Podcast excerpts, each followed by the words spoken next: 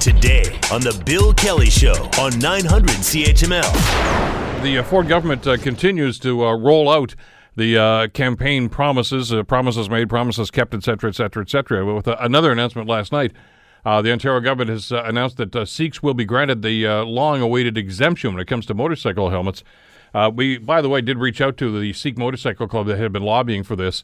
Uh, they did uh, not have anybody who could talk to us today, but they did issue a statement said uh, that, and this is basically uh, congratulating the government on doing this. Uh, the Sikh Motorcycle Club and several other civil rights supporters welcome this expected exemption as a recognition of civil rights and religious expression, and on and on it goes on that theme. Uh, we also tried to reach out to the Canada Safety Council. they did not respond to our request for a discussion about this, but I know who did. Alan Carter, of course, who is the co-anchor of Global News at 5:30 and 6, joins us to talk about this. How are you doing this morning, Alan? I'm doing great. Uh, thanks for having me on, Bill. Great to have you back with us again, too. Does this announcement surprise you?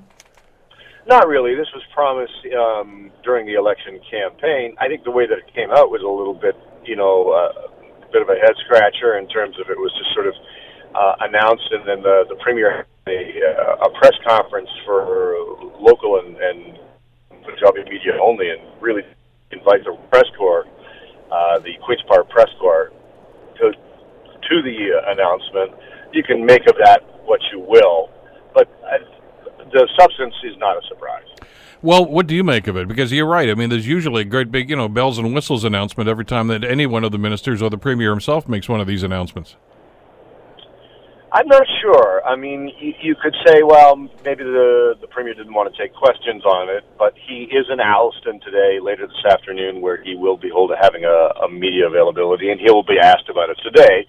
So we will have later this afternoon more reaction from him, and likely the questions are going to be the questions you probably you've heard from your callers, which is, you know, does this exemption how, what what impact would it have on insurance insurance rates you know will motorcycle riders as a whole all have to pay a higher premium because of the exemption those kinds of questions well, and, and again, it's the first thing that came to mind when I saw the announcement. And you're right; it was uh, it was kind of surprised that it came first of all in the evening, and like you say, without the bells and whistles. But you usually have these questions, which is why people like yourself and, and others, of course, are, have that ability and that right to actually question them about this. Because the first thing I asked about was insurance. I mean, I, I got to think that the Insurance Bureau of Canada uh, and the industry, which is, a, as you know, has a very strong lobby at Queen's Park, uh, would want to weigh in on something like this. And I wonder if they were even consulted. Um, I, I don't know if there were actual co- consultations. You know, to keep in mind that um, this exemption exists in other provinces. British Columbia has it. Alberta has it. The UK, the entire country has had it for quite some time. And the experience has been in other jurisdictions that it, the, the numbers are so small um, that it doesn't really move the needle on on insurance. And so far, the the reaction from safety people have been, well, there's you know, it's not wise. You know, like uh, for example, um, Mr. Patterson uh, from the Ontario Safety League uh, saying, well, you know, it's just not a smart thing to do, but will it have a greater consequence? Like, will you and I have to pay more because of the exemption? It, there's no evidence that that is the case. Uh, well, we'll I guess that in the fullness of time. I guess when they finally do start answering some questions. Listen, uh, they uh, they celebrated uh, their 100th uh, day anniversary uh, the other day with a big party. I'm, I'm told. and, and rolled out some of the accomplishments. I, I, the first question I always have is why do, do we have this barometer? Of, of 100 days. That seems to be a. I know it's a U.S. thing. They started doing that for U.S. presidents, but we seem to have adopted it over here. And uh, I guess I, I guess if you've got a lot to talk about after 100 days, you want to do something like that. But it just seems rather arbitrary to me. It is. I mean, you're absolutely right. It's it, you know it, it's part of the messaging machine, but um, you know it has been the Ford government has been very activist. It has you know it's been disruptive. You know, and I use that you know term neutrally. You know, that, but but it, truly it has taken a lot of the preconceived ways of doing business and do and, and conducting government in this province that we've all been used to for the last 15 years, and this government has said no, we're going to do it differently, and has been very active. And you can, you know, there's a lot of people who feel one way or the other about that, but I, I certainly think that the government, um, you know, is is probably due a celebration to say, look at all the things that we have done. Which is a pretty long list, and, and they started that obviously just a day or two after they uh, they won the election with some of these announcements. I, I, I guess the criticism, though, although it seems to be a consistent criticism from uh, the people that are analyzing some of these decisions, though, Alan, is okay. You've promised to do this, and you did this. You promised to do that, and you've done that. That's great, but uh, they, they're pretty short on what are the ramifications of some of these policies that they've enacted, and and and I think that's got a few people scratching their heads. Well, yeah. I mean, you have to ask yourself. Like, I mean, let's take one of their cornerstone moves, which is the cancellation of cap and trade. Yeah. You know, they so they, they they're talking about, oh, how are you enjoying that three or four cents uh, liter off gas? Well, I'm I'm, I'm driving past a gas station now. What do we got? One twenty eight nine right now, where I am on uh, Lakeshore uh, in in Toronto. Oh, so I have now forgotten that there was ever a four cents cut off of gas because it's gone back up again. Wow. So, you know, like, and and for that we don't have money for retrofitting schools and you know all these other things that that money was flowing towards. And you know, I, I think there's still some concern about what what's going to be the long term impact of having canceled this, uh, both from a legal perspective on all the lawsuits government will face for getting out of this the cap and trade system, but also all that money for energy retrofits. We don't have it now. What's the longer term impact of that going to be? And I know that they focused on one particular item and said, "Look, we don't want to give subsidies for people that want to buy Teslas." I, I, get that. I think most Ontarians would agree. Yeah, that was that was wrong-headed. But you've just listed a whole bunch of other uh, ramifications of this policy that are going to have a direct impact on, for instance, our property taxes. You know, school boards and municipalities now we're counting on a lot of that money. Uh, we just uh, did a big story here last week here in Hamilton uh, about affordable housing, and they were counting on some of that money from uh, from the cap and trade and the green energy program to fund some of the repairs to to uh, to housing units here. Well, that money's not going to be there anymore. So I mean, that you know they're going to come looking into and and dipping into our pockets once again vis-a-vis property taxes to try to do that work. Yeah, and and at the same time, when all of that's happening, you know, we're you know very well, Bill, that you know the next year or so we're going to have a bunch of severe weather incidents in in southern Ontario. I mean, it's just going to happen. We know this, and it's going to remind people again. Well, geez, you know, we are we on the right path here? Well, and that's that's the obvious question. I mean, when it comes to something like that, and and uh, you know, the, the the idea that look at that was the previous government's idea, so we just have to get rid of it seems to be a mantra for a lot of new governments these days. And and and you got to wonder. I mean, you know, the the way they want to paint the picture here, Alan, is everything that the Wynne government did was wrong. Absolutely everything. And we know that's not the case, but that seems to be the way that they're acting.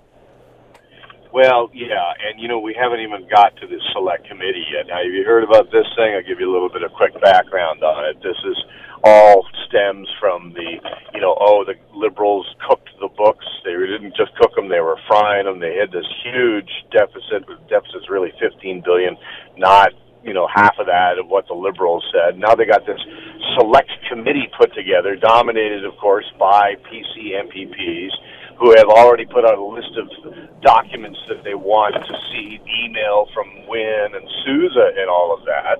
And the concern is that this is a witch hunt. It's just a cover for, you know, what's coming, which is next spring. It's going to be a budget that is going to have to have austerity in it, or, or else it's going to be just ballooned with red ink. Well, and, and the question I have about that is what are they going to learn, even if there's anything to learn about this, that it's not already in one of the Auditor General's reports? I mean, Bonnie Lysyk was, I thought, pretty thorough in going over the books and, and, and, and being pretty critical about the, the, some of the policies of the Wynne government. That stuff's right there. I mean, read the report. That's, that, that's all the information they need, isn't it? That's precisely the point. And when I had Peter Bethlenfalvy on Focus Ontario a few weeks back, and I tried to get him to say the word cover up. I asked him again and again, is it a cover up? Yes or no? He would not answer. Because when I talk about, you know, the vast majority of the change in deficit is the PC saying we're going to take the accounting model that the auditor wants uh, with this whole pension asset, super complicated, but right there out in the open, it has been something that we've been arguing about and talking about in this province for years now. It's not hidden. And then the other part of the money is from the Fair Hydro plant. And when the minister was on the show, he's like, "Well, let me take some time to explain the Fair Hydro." I was like, "Listen, I don't need you to explain it to me because I've been to the tech briefing when they announced it, the government. I've been to the briefing from the Auditor General. I've read the reports. Yes, it's controversial, but there is no way that you can say it's hidden or been covered up." Well, and, and that's the, the, the message though that they're giving out, and I guess obviously that's playing to the political base uh, that that Ford's trying to please at this stage. But the, the reality here is that, like you say, there's it's pretty transparent. Yeah, you may not like the way the government spent money, but it, you know it's it's it's there. There's the money that went out. There's the money for the program. There's the people that are paying into the program, and it's all in the Auditor General's report. So the, this is I, your your terminology of a witch hunt. I think is bang on in a situation like this. Uh, and and it, it, you know, uh, if they want to, you know, keep dumping on the previous government, they've got all the ammunition they have already with the, the, the Auditor General's report. Yet they're going to spend an awful lot of time and money to dig up something that really probably isn't even there. Well, it's a, you know, and I think in some ways it, it, it's an indication of the new way of politics, south of the border and here, which is never ever stop campaigning. Never take your foot off your opponent's throat. Don't let them get up back up off the mat. You know, and so you, you know when the when when Premier Ford says the liberals need to be held accountable, I think to myself, well, seven seats is kind of accountable, isn't it? Yeah. Like they just got wiped off the electoral map almost. Isn't that accountability? I mean, they can't even fill a table in the Queens Park cafeteria right now with their caucus, and and and you know the the accountability thing kind of goes out the window, doesn't it? I mean, they were accountable, and the and the, the people in Ontario kicked them out of office. I mean, that's that's it. Uh, if they're insinuating criminal charges, though, Alan, there's a process in place for that, isn't there? Well, there is, and of course, you know, we've asked a number of times when you hear this strong rhetoric, both from the premier and also his economic development, Mr. Monte McNaughton, who always goes off on, you know, even Vic Fidelian, uh, you know, very, very strong language about cover up and all the rest. It's like, well, okay, are you going to call the OPP? Uh, well, no. So I think when you hear that, you realize that this is firmly in the world of rhetoric. Well, yeah, I, I mean, because they've done that. I mean, they, they tried the well, the OPP and investigated. Well, they tried to do that with the Sudbury by-election, the, the gas plants, and a number of other things, and uh, and and there was you know lev- various levels of success or failure, I guess, depending on which perspective you're going to look into the satellite. But but uh, the, you know, do that. I mean, if you think there's something illegal going on, it sh- should not be. I would think a, a legislative committee of a bunch of uh, of, of conservative MPs that are actually going to look into this. Get the experts to look into it. Yeah, exactly. Well, here's here's something I'll tell you. Is I recently ran into Charles Sousa, um, former finance. And, and how's he doing these days? he has he has a great big white beard now. He's, uh, yeah, uh, you know, and he was very congenial and very and very complimentary. I actually talked about the interview with Peter Bethlenfalvy that I was just talking about. But I asked him. I said are you concerned you're going to get called in front of this committee? And with a twinkle in his eye, he said, Oh, please let them call me. Please. Like, I think, I think both Wynne and, uh, you know, other senior members of the Liberal cabinet are not concerned. They think that, they think that being in front of that committee that they'll just carve the committee up. It'll be interesting theater. I I kind of hope it happens. Well, it's it's the new wave, as you mentioned, of politics. I mean, the mantra now seems to be kill your enemies and dig them up three days later and kill them again. Uh, but but how much how much of that is, is the public going to take? Well, I you know you you have a, a, a shelf life on it, obviously. Like you like you know in, in terms of all new governments, you have a certain amount of time to be able to come in and say, well, the other guys were just horrific, and oh my goodness, the cupboard is bare, and oh, we can't do it. You only maybe have a year, maybe eighteen months on the outside before the public's going to start saying, okay, I'm a little tired of that song and dance. What have you done for me lately, Janet Jackson? Well, it'd be interesting to see just when the, the you know the, the time runs out on this because it's it's getting a little redundant right now, and I mean yeah because obviously this is the uh, the art of deflection, which is another great political tool, of course. Uh, I mean, you're right. I mean, you know, Trump's still doing it. I mean, he's still blaming Obama for everything, and this is halfway through his, his term uh, as president. So I guess you have to expect the same sort of thing uh, happening with the Ford government. But uh, the honeymoon period, I guess, is still on with these guys, isn't it? Well, I think so. I mean, you remember we're we're, we're not even six months yet, so for for the Ford government, you know, their their base is just eating this up, and I think that even a fair bit of moderates uh, are, you know, approving of the speed, at least in which Ford is acting. I think the there's two big hazards for Ford ahead. One is if he continues to govern in this disruptive manner. The province of Ontario is so Bill Davis is not too hot, not too cold, right down the middle. Mm-hmm. We are as vanilla and plain as they come, and that's not a criticism. That's just the way we are as an electorate. And I think the disruptive nature of the Ford government will wear very thin if he tries to do it for the entire tenure of his mandate, and people will start to get very, very tired of, you know, this constant battle. Uh, very quickly, I got about 30 seconds left. Uh, who you got on Focus Ontario this week? Rob Benzie from the Toronto Star is going to come in and talk about your favorite thing, 100 Days, or as we've titled the show this year, this week, 100 Days, D A Z Y.